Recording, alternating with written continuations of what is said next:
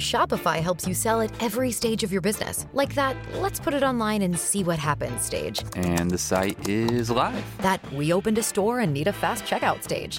Thanks. You're all set. That count it up and ship it around the globe stage. This one's going to Thailand. And that, wait, did we just hit a million orders stage? Whatever your stage, businesses that grow grow with Shopify. Sign up for your $1 a month trial at Shopify.com slash listen. We all have that friend who wakes up early to go get everyone McDonald's breakfast, while the rest of us sleep in. This is your sign to thank them. And if you're that friend, this is us saying thank you. Just a friendly reminder that right now, get any size iced coffee before 11 a.m. for just 99 cents. And a satisfying sausage McMuffin with egg is just $2.79. Price and participation may vary, cannot be combined with any other offer or combo meal. Ba-da-ba-ba-ba. Hello, everyone. I'm meteorologist Sean Sublette, and welcome to Across the Sky, our national Lee Enterprises weather podcast. Lee Enterprises has print and digital operations in more than 70 locations across the country, including my home base here in Richmond, Virginia. I'm joined by my colleagues from across the sky Matt Holiner in Chicago, Joe Martucci at the New Jersey Shore. Kirsten Lang is on assignment this week. Our special guest this week is Neil deGrasse Tyson. Formerly, he is the director of the Hayden Planetarium at the American Museum of Natural History in New York City. He has numerous books, television specials, and he hosts a podcast, StarTalk, where science and pop culture collide. And he's one of the most popular science communicators in the country today. Uh, his most recent book is called To Infinity and Beyond A Journey of Cosmic Discovery. I had a chance to talk with him just before he went out on a speaking tour of the East Coast. And, and fellas, I got to tell you that I got to sit down with him for about half an hour, and it was it was absolutely tremendous. You know, you see some of the the work that these folks do in popular culture and media, and you think if you get a chance to talk to them, are they going to be that genuine? And dude, absolutely was. He was just a joy to talk with. Joe, what what did you kind of see? Well, I kind of took away the excitement that you had while you were interviewing him, Sean. That was uh, that that was tremendous. I know this was um, a really special moment for you, uh, recording this on your birthday, no less. Happy birthday, Sean. Was thank you. But you know, as somebody who has been to the Hayden Planetarium a number of times in New York City, and just the connection he has with there, of course, it's uh, very special to have him on and have him really talk about some Earth and space, of course, but more the broader picture of society today and how he's contributing to the progression of society as the human race. Yeah, he really is just great to listen to. Just an excellent communicator. And it just so happens that he wants to communicate science. So that's really what's different about this podcast. Just a heads up, we're not going to just talk about weather on this episode. We really dive into all aspects of science communication and how it's become more challenging now because there's so many voices now and how do people sort through all the information that's out there and really find the good information? So i really like how he dives into that. It's just an excellent conversation. Yeah we really started off by talking about the importance of, of scientific literacy.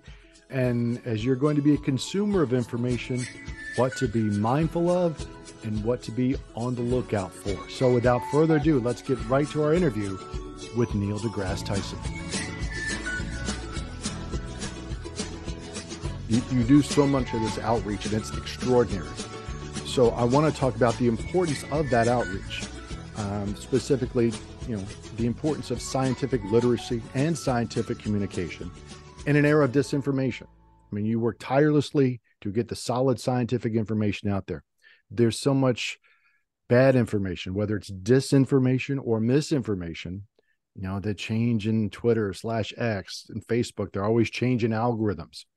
So, my first question to you, you know, thinking about cosmic perspectives as we do, uh, how concerned are you about scientific literacy, both domestically and internationally? And what can any or all of us do to strengthen it? Yeah, I mean, in a free country, science illiteracy is I mean, anyone has the right to be illiterate, scientifically illiterate. There's no one's going to chase after you and you know pin you down to a table and force feed you science of course uh, in every state, you're required to go to school through some age, uh, but it's not clear how much science is required in the minimum educational portfolio of each state. But you know, most people do graduate high school. Okay, so we can ask the question: What's going on in the science classroom in the high school? Is it what it needs to be to preempt what we see rampant across society? And apparently, it's not enough, or it's not the right the right ingredients. And so I've thought quite a bit about this. I mean, consider, you know, there's this song by Alice Cooper. I don't know the title of the song.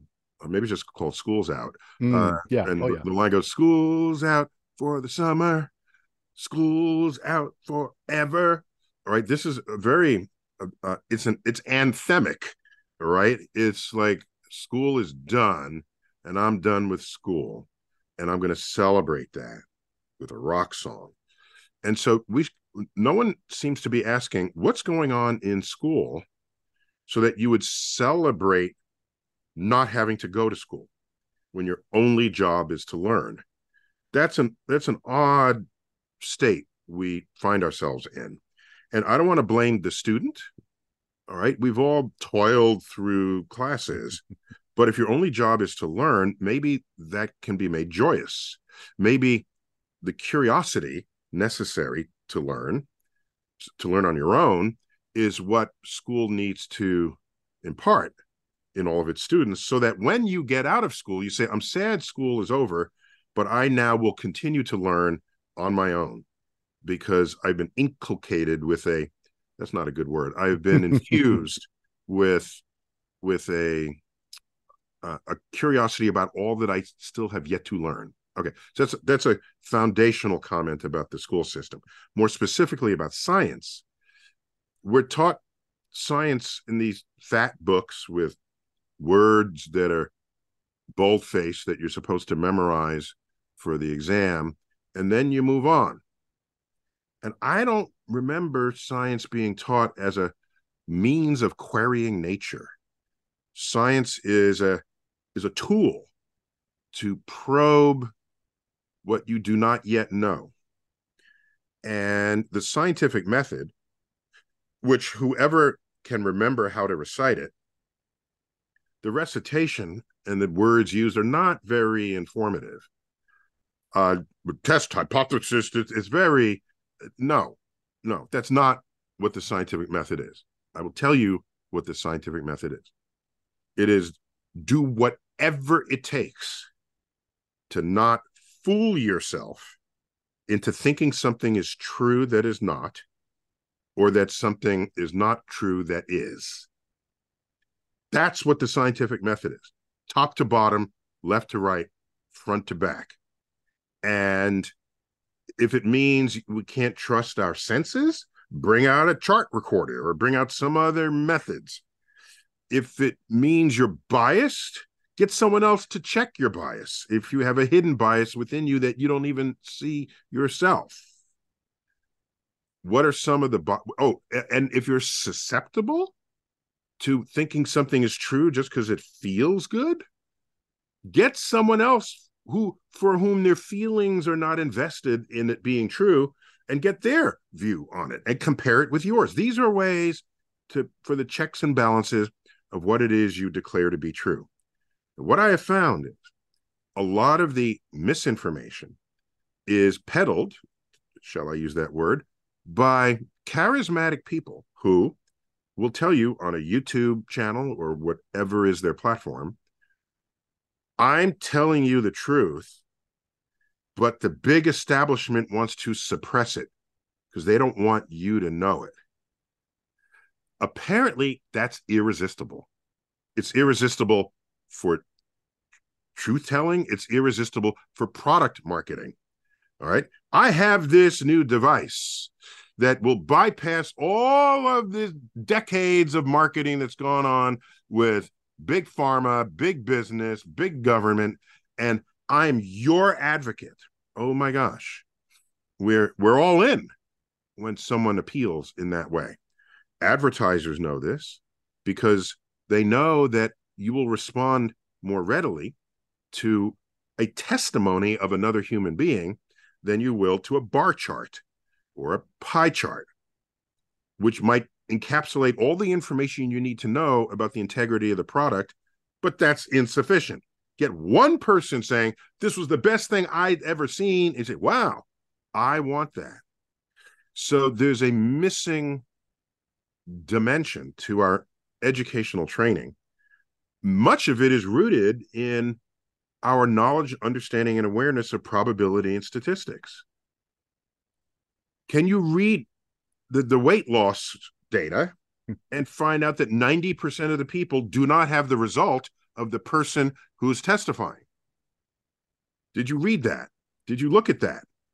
If you want to know where you're likely to fall in the data, go take a look. No, it might, you don't want to fall there. You want to be with the successful person. So our inability to think statistically confounds our ability to think sensibly and rationally about data. And without understanding what the scientific method is, especially with regard to our bias, implicit or explicit bias, known or unknown bias, it leaves adults susceptible for all the behavior we see on the internet and especially in social media. So I'm I'm taking the hard slash easy answer to you and saying it's the educational system that if it were properly wired would preempt so much of what we see in conduct as in, in, in adulthood that's a very long answer to your question, but you asked a very loaded question there. Well, there, there's a lot going on there. I'm, I'm absolutely of the same mind that there's a lot of money to be made in a capitalistic society and selling something, uh, selling information that people already want to believe. So I'm absolutely of the same mind there. And we see that uh, all the time. I want to add one other thing I meant to include. So there's the charismatic person who's telling you they have the answer and others don't.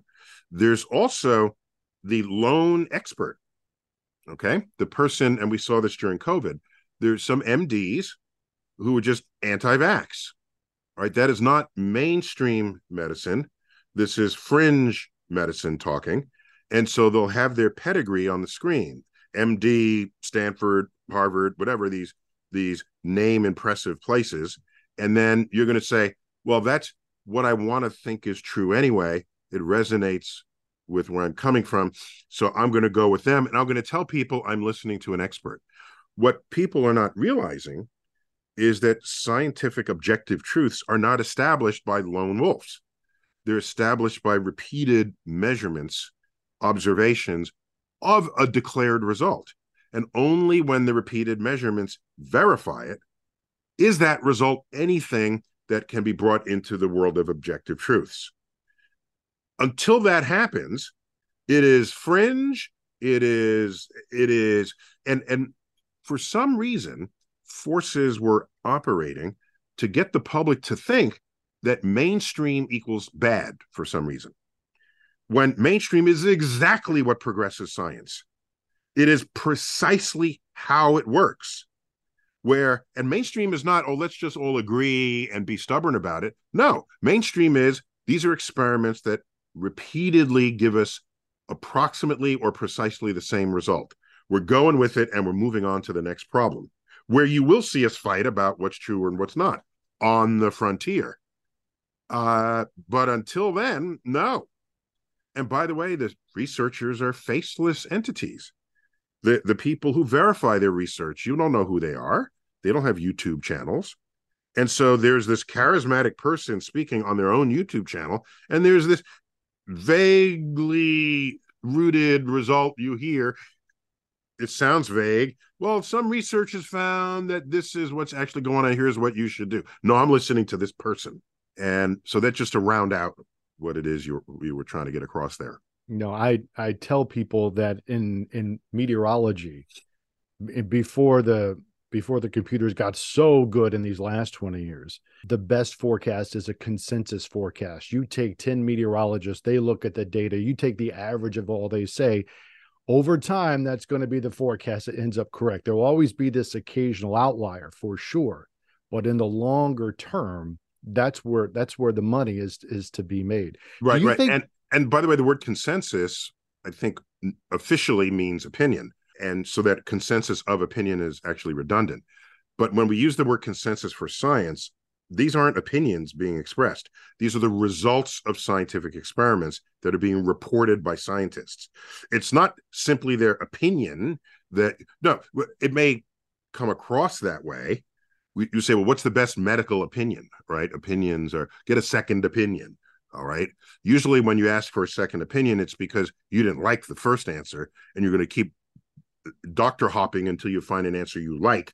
And then you're going to say, that's the diagnosis which is itself a confirmation bias, uh, which is the most pernicious among the biases. So, so I wish we had a different word, but we have to use it. Scientific consensus is the alignment of research outcomes, not the alignment of whimsical opinions held by scientists themselves. We'll talk about word usage for a minute because we know there are certain words we use in the scientific community that have very different connotations in the general public. The first one that comes to mind is theory. You know, when we say a scientific theory, that's pretty close to being a fact as opposed to some kind of wishy-washy thing that a lot of um, the general public sees. That's that's kind of hypothesis. That's we're nowhere near that yet are are there some words that that you've kind of run up against and you've kind of just decided to avoid in communication? Oh yeah, oh tons. Oh yeah. So I mean, if you're going to communicate, if you're going to call yourself an educator slash communicator, then you've got to sift through your entire lexicon, see what works, see what doesn't, see what.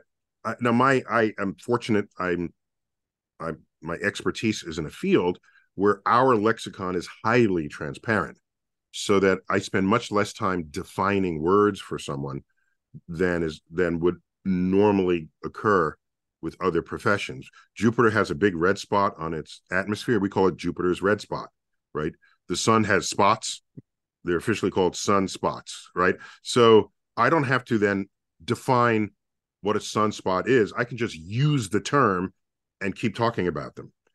Uh, so just make that clear. With regard to theory, um, what I've done is uh, because it's very hard to change the public's understanding of a word if that word has usage outside of your field that will persist no matter how you define it for them.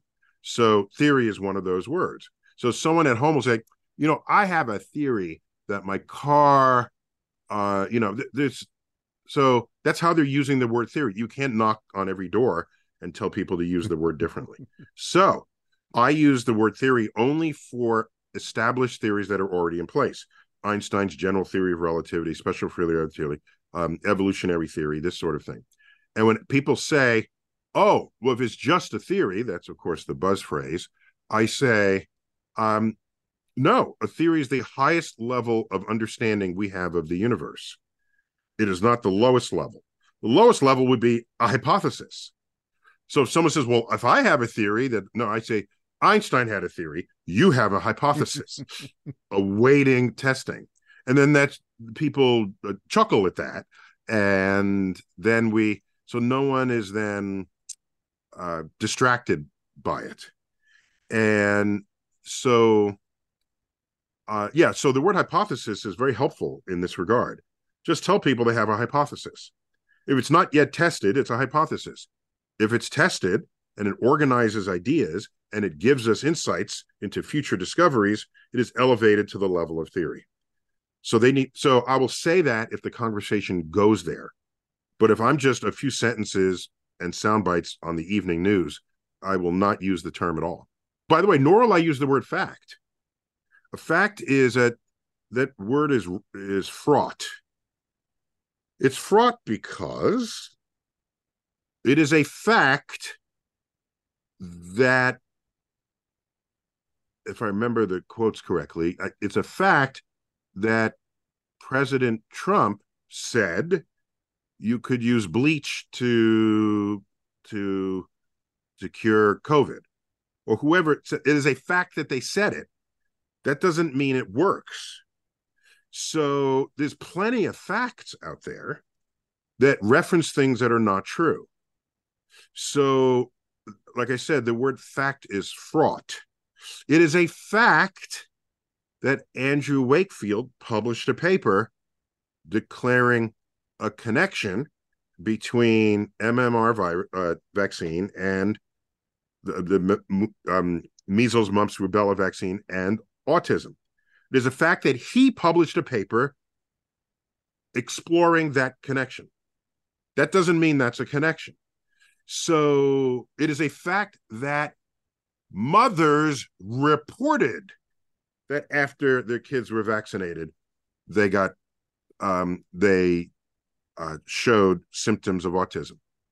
Okay, uh, that doesn't make it a, car- a, a cause and effect correlation. So I don't. I never use the word fact ever. It's a, it's the word does not work. To, to that point, are there other words that you know you were able to use in your external communications 15 20 years ago you just throw your hands up like oh, that i can't use that word anymore it's lost its meaning in the general conversation I, have got to think of something else now yeah yeah of course no that's it's not a aha moment it's a continual mm-hmm. Assessment and measurement of the stock value of words as they are used come in and out of use as their definitions shift as cultural, social, um, religious, political mores shift, uh, you can't just declare that no one wants to learn or how come they don't uh, they not they don't do their homework. That then you're not being an educator. You're being sorry you're not being a communicator you, yeah you can you know you are you're being the professor talking to the chalkboard while you write down your equations and without any concern whether people are either paying attention or meeting you 90% of the way there. You can't claim yourself to be a communicator unless you turn around, face the audience, and meet them 90% of the way towards wherever their brain wiring is. And so, so yeah, all this is happens all the time. I also find that humor enables people to smile while they're learning and then they come back for more but the landscape of humor has changed, as you surely know, over the years, and especially over the recent decades. Certain things that were funny in 2000 are not funny today because of sensitivities have been realigned or uh, arisen, or maybe the sensitivities were always there, but there was no platform to to um, to position them. So yes, yeah, plenty of words happens all the time. All right, so let's step back a little bit and we we talk about or, or oh, oh one other thing. I, mean here's oh, yeah. a good example. Here's a good example. I wrote about this in the late '90s, so this is 25 years in the uh, in the can right now. Uh, of course, in science, in a measurement, we speak of measurement errors, mm. and so the public wants to know what is the answer, and they don't really have much much way to embrace measurement errors. It doesn't really work uh, unless we retrain everyone in school. That's I don't think box and whisker plots uh, test very well, do they? exactly, exactly. so, what happens is, I saw a news account of a research paper that described the result, and it said, "Oh, but it's not being, uh, um, it didn't catch on because the paper had a lot of errors in it. And I said, What? What does that even mean? And then I realized the paper talked about the measurement errors, and the journalists thought that this meant it had errors. And so I, I've never used the word error unless it's a literal error. So I changed error to uncertainty. I wrote an essay called Certain Uncertainties where I talked about when you measure something, there's uncertainties around those measurements. And I don't even use the word margin of error, which is still used when they report political voting results. Mar- that's a start. Margin of error plus or minus 3%. That came in in the last 20 years. That's very good. That's a start. But error is the wrong word because they are not errors, even though we use that term. Uncertainty still works. That still has scientific validity, and you don't have to define it for the public. They know what an uncertainty is. And you can say some measured quantities are more uncertain than others. That is a completely understandable sentence.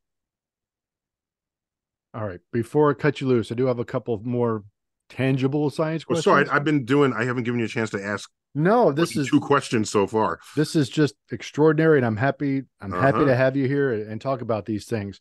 So I'm, I was reading the book, and Which book? the most recent one, um, to infinity and beyond. Yes, yes, just came out two months Uh, ago. Yes. So, speed of light, of course, uh, the we know the speed of light, and it takes eight minutes for sunlight to get to Earth. about that, yeah. mhm. Right. One of the things that I I have trouble thinking about, and this is one of these cosmic query type things.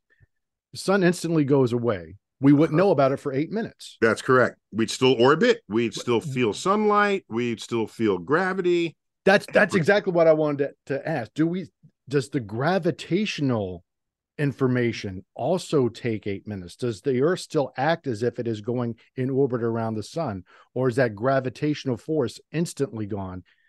Yeah. So there's a um there's a slight subtle difference here in Einsteinian description of gravity. Gravity is the curvature of space-time. Okay. So we're orbiting in this curved space-time continuum caused by the sun. And the dimples in a rubber sheet get you most of the way to understand that, where we are sort of um, spiraling, uh, orbiting in the dimple. Okay. So if you instantly take away the sun, that is a change in the gravitational field. And changes in the gravitational field move at the speed of light. So it would take eight minutes for you to even know that the sun wasn't, that the sun's gravitational field was no longer operating on Earth. And we would instantly fly off at a tangent if that were the case. Instant, instant, I mean, after the eight minutes, eight minutes and 20 seconds, if you want to be precise. Yeah. Right, right. So, yeah, so gravity, uh, and Einstein demonstrated that gravity would move at the same as the speed of light. All right, excellent. Last thing for for I, I let you go. Talk a little bit about this this speaking tour. I, I've seen it advertised by different at different theaters, slightly different ways. Is it going to be very different at each place, or is this kind of all tying back to to infinity and beyond, or what what can people kind of expect? So, thanks for noticing that. So, uh, my speaking tour is hardly ever bordering on never related to books that I've just published. The speaking tour is I get invited by a city, and many cities across the country, fascinatingly, have this sort of old Grand Dam theater from 100 years ago that they've, with if there's municipal funds, typically there are, or business interests, they fix it up and re, what do you call it, uh, renovate. And they fix up the molding and the statues and the and the gilding. And so it's, it's beautiful spaces. And these are back when going to a theater you would dress up to go to see movies in the movie theater. So many of them come from that era so many towns have such theaters and they remain in active use i get invited to a city to present and so i'm i'm honored and flattered i give them a list of 12 to 15 possible topics that they choose from. And then they tell me, we want you to come talk on this subject. And that's what I do. So for Richmond, they picked the topic that I've given them cosmic collisions. Oh my gosh, cosmic collisions, things that go bump in the night. Uh, there's so many things that collide. Stars collide, galaxies collide, black holes collide, um, uh, asteroids collide with Earth uh you know they we collided with an asteroid recently to try to deflect it so it's everything that's going on in the universe you know this idea that oh we live in a static beautiful safe no no the universe is a shooting gallery and so i'm there to talk about how much of a shooting gallery it is and yes there, i have some videos slides uh, and it's mostly me talking but that's what Richmond is getting. There are other topics. I think I've been in this venue before. Um, other topics that that either they didn't choose because I, I, was there a couple of years ago or not would be the search for life in the universe. and that's continually being updated with the congressional hearings on aliens and all of this. That's a whole topic. Search for life in the universe. One of my favorites is an astrophysicist goes to the movies. and that's where I, I highlight all manner of scenes, not just from sci-fi films, but other films you would never imagine cared about science, yet there's science in it, either done very well or done very badly. And I highlight that. And that was so popular. Um, there's a sequel to it called An Astrophysicist Goes to the Movies, the sequel. so, so anyhow, that, that's just a smattering of the topics.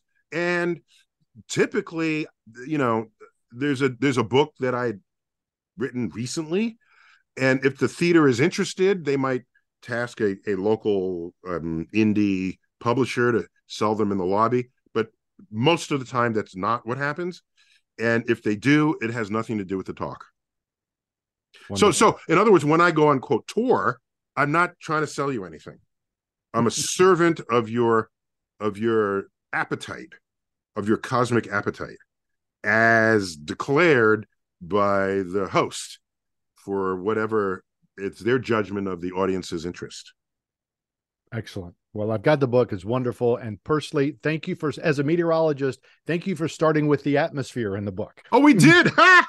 Thanks for noticing that we started. Oh, I yeah. noticed that right away. Yeah, yeah. The, the, the there's a whole discussion of the atmosphere. Mm-hmm because the book to infinity and beyond by the way it's a beautiful book i would say that even if i was not co-author of it i co-wrote it with our longtime uh, senior producer for StarTalk my my podcast this is a collaboration between StarTalk and nat national geographic books. And so the book is they don't know how to make an ugly book.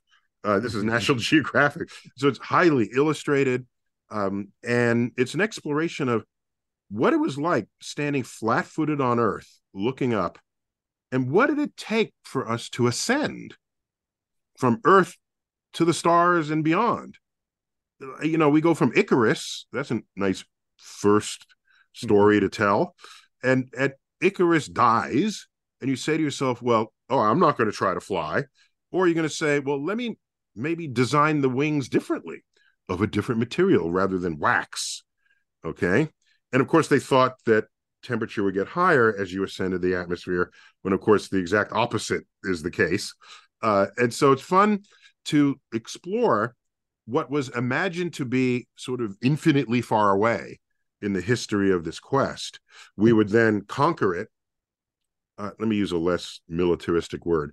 we would then achieve those goals, and then we, we're standing in a new place now. We're now in balloons, and we can say, well, how do we fly with not a balloon. Now we have airplanes, and how do we fly out of the atmosphere? We have rockets.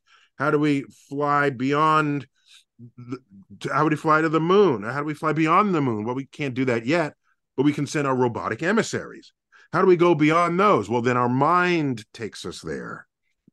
All right, and so part of this quest, the whole book chronicles and story tells the this quest, which is quite a it's the noblest thing. I mean, our species did it and no one other species comes close to even wondering that this could be something we could do so I, am i got to hand it to humans for to to making this work in that way. So yeah that book only just came out two months ago and uh, very proud of it and it's a very beautiful oh and the dna of my podcast StarTalk is science pop culture and humor. I mentioned humor earlier. The pop culture part is you show up at the door with a pop culture scaffold that I already know because that's the definition of pop culture. It's a common knowledge. I don't have to say who Beyonce is or what a football field looks like. There's certain fundamentals that are out there. We take the science and clad it onto that scaffold so that you already care about something and now you care about it more because I've get added more information for you to celebrate about the thing, this pop culture thing you cared about. Point is, in this book, we do that continually. If there's a Hollywood movie that touches some of the topics that we address, I dip in. This is like the scenery along the way of the book. I dip into the movie and we talk about what, how well the movie did or didn't uh, portray that physics. Wonderful, uh, Dr. Tyson. Uh, I know you've got to get get going, so Yep. thank you so much for your time. Uh, shout out to Chuck Nice and all the team there at StarTalk. Love the work, love what he brings to it as well. And when you have the He's guests, my, my comedian, my my co-host comedian. Yes. or foil, Uh-huh. but uh, it's wonderful. Thank you so much. Looking forward to seeing you uh, when you're down here in, in Richmond next week. Uh, and travel safe, sir. Excellent. Thank you for those well wishes.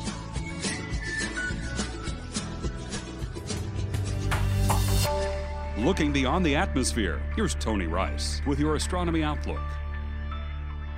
One of the highlights of the autumn sky is the constellation Pegasus, actually an asterism within Pegasus. You know what constellations are stars that form a supposedly recognizable pattern in the sky. Some of those can be easier to find, like Orion the Hunter. The three bright stars in Orion's belt certainly help there. Many others, though, are not so recognizable, especially from light polluted suburban skies. Now, constellations, they're a formal thing, 88 of them defined by a group of professional astronomers. That formality is necessary for consistency in how they communicate with each other about what they're seeing. Constellations form neighborhoods in the sky, but you probably know a lot more asterisms.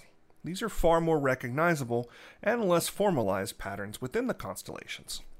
Those three stars within Orion's belt are a good example. So is Orion's sword. So are the Big and Little Dippers, the most recognizable parts of the constellation Ursa Major and Ursa Minor, respectively. This week, though, you can find Pegasus using its asterism, the Great Square. And you don't need an app or a star map to do it. Just what you already know, and using the same techniques that astronomers have used for centuries star hopping. Start with the Big Dipper on the northern horizon.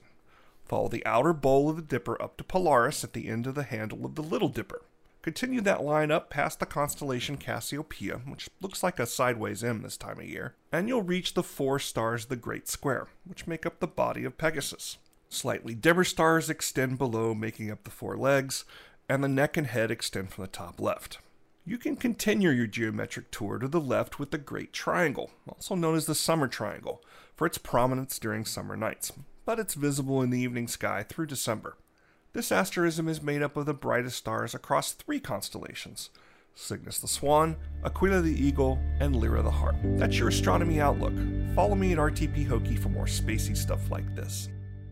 And guys, I was just absolutely in my element talking with him about science and how to communicate science uh, and the the things you want to do, as he said, to reach people where they are. I I let my daughter know I was doing this, and she really emphasized this point that he made, is that you have to meet people ninety percent of where they are already. Don't turn your back and and write on a chalkboard. Look at people, be with people, understand where they are, to make that connection with them. That is so key in this day and age. I mean, I agree with that 100%. You know, I tell, I think I might even said on this podcast, you know, when it comes to weather forecast, you have, I don't know, maybe two dozen places to get a weather forecast from on any given point in time and any point in day. You know, so what differentiates you from those other 24 people? Well, accuracy is going to have some to do with it, but a lot of times it has to do with the connection that you have with the community. Now, there's downsides to that, as Neil deGrasse Tyson spoke about. You have some people who are very personable, but who might not know what they're talking about. But when you have somebody who knows what they're talking about, is in the community or meeting with the people where they are, that is where you have the best results. And that's why you have people like Neil deGrasse Tyson, who's widely respected and acclaimed, not only because he knows what he's talking about, but because he's doing it in a way where you can listen and say, Hey, yeah, I know what he's talking about. Or, hey, I know what she's talking about. So great job, Sean, with the podcast. Yeah, there's just a lot to unpack there. I mean, I, I wish we could have like kept the conversation going. I wish we all could have been in there and asked questions. I mean, we could have chatted with him for hours, but obviously a very busy guy and does not have the time for that. But I, I you know, I think what really highlighted for me the challenge that we're facing these days is he went through words that are difficult to use these days and have double meanings. You know, he talked about how he he doesn't even like to use the word fact. He said the word does not work.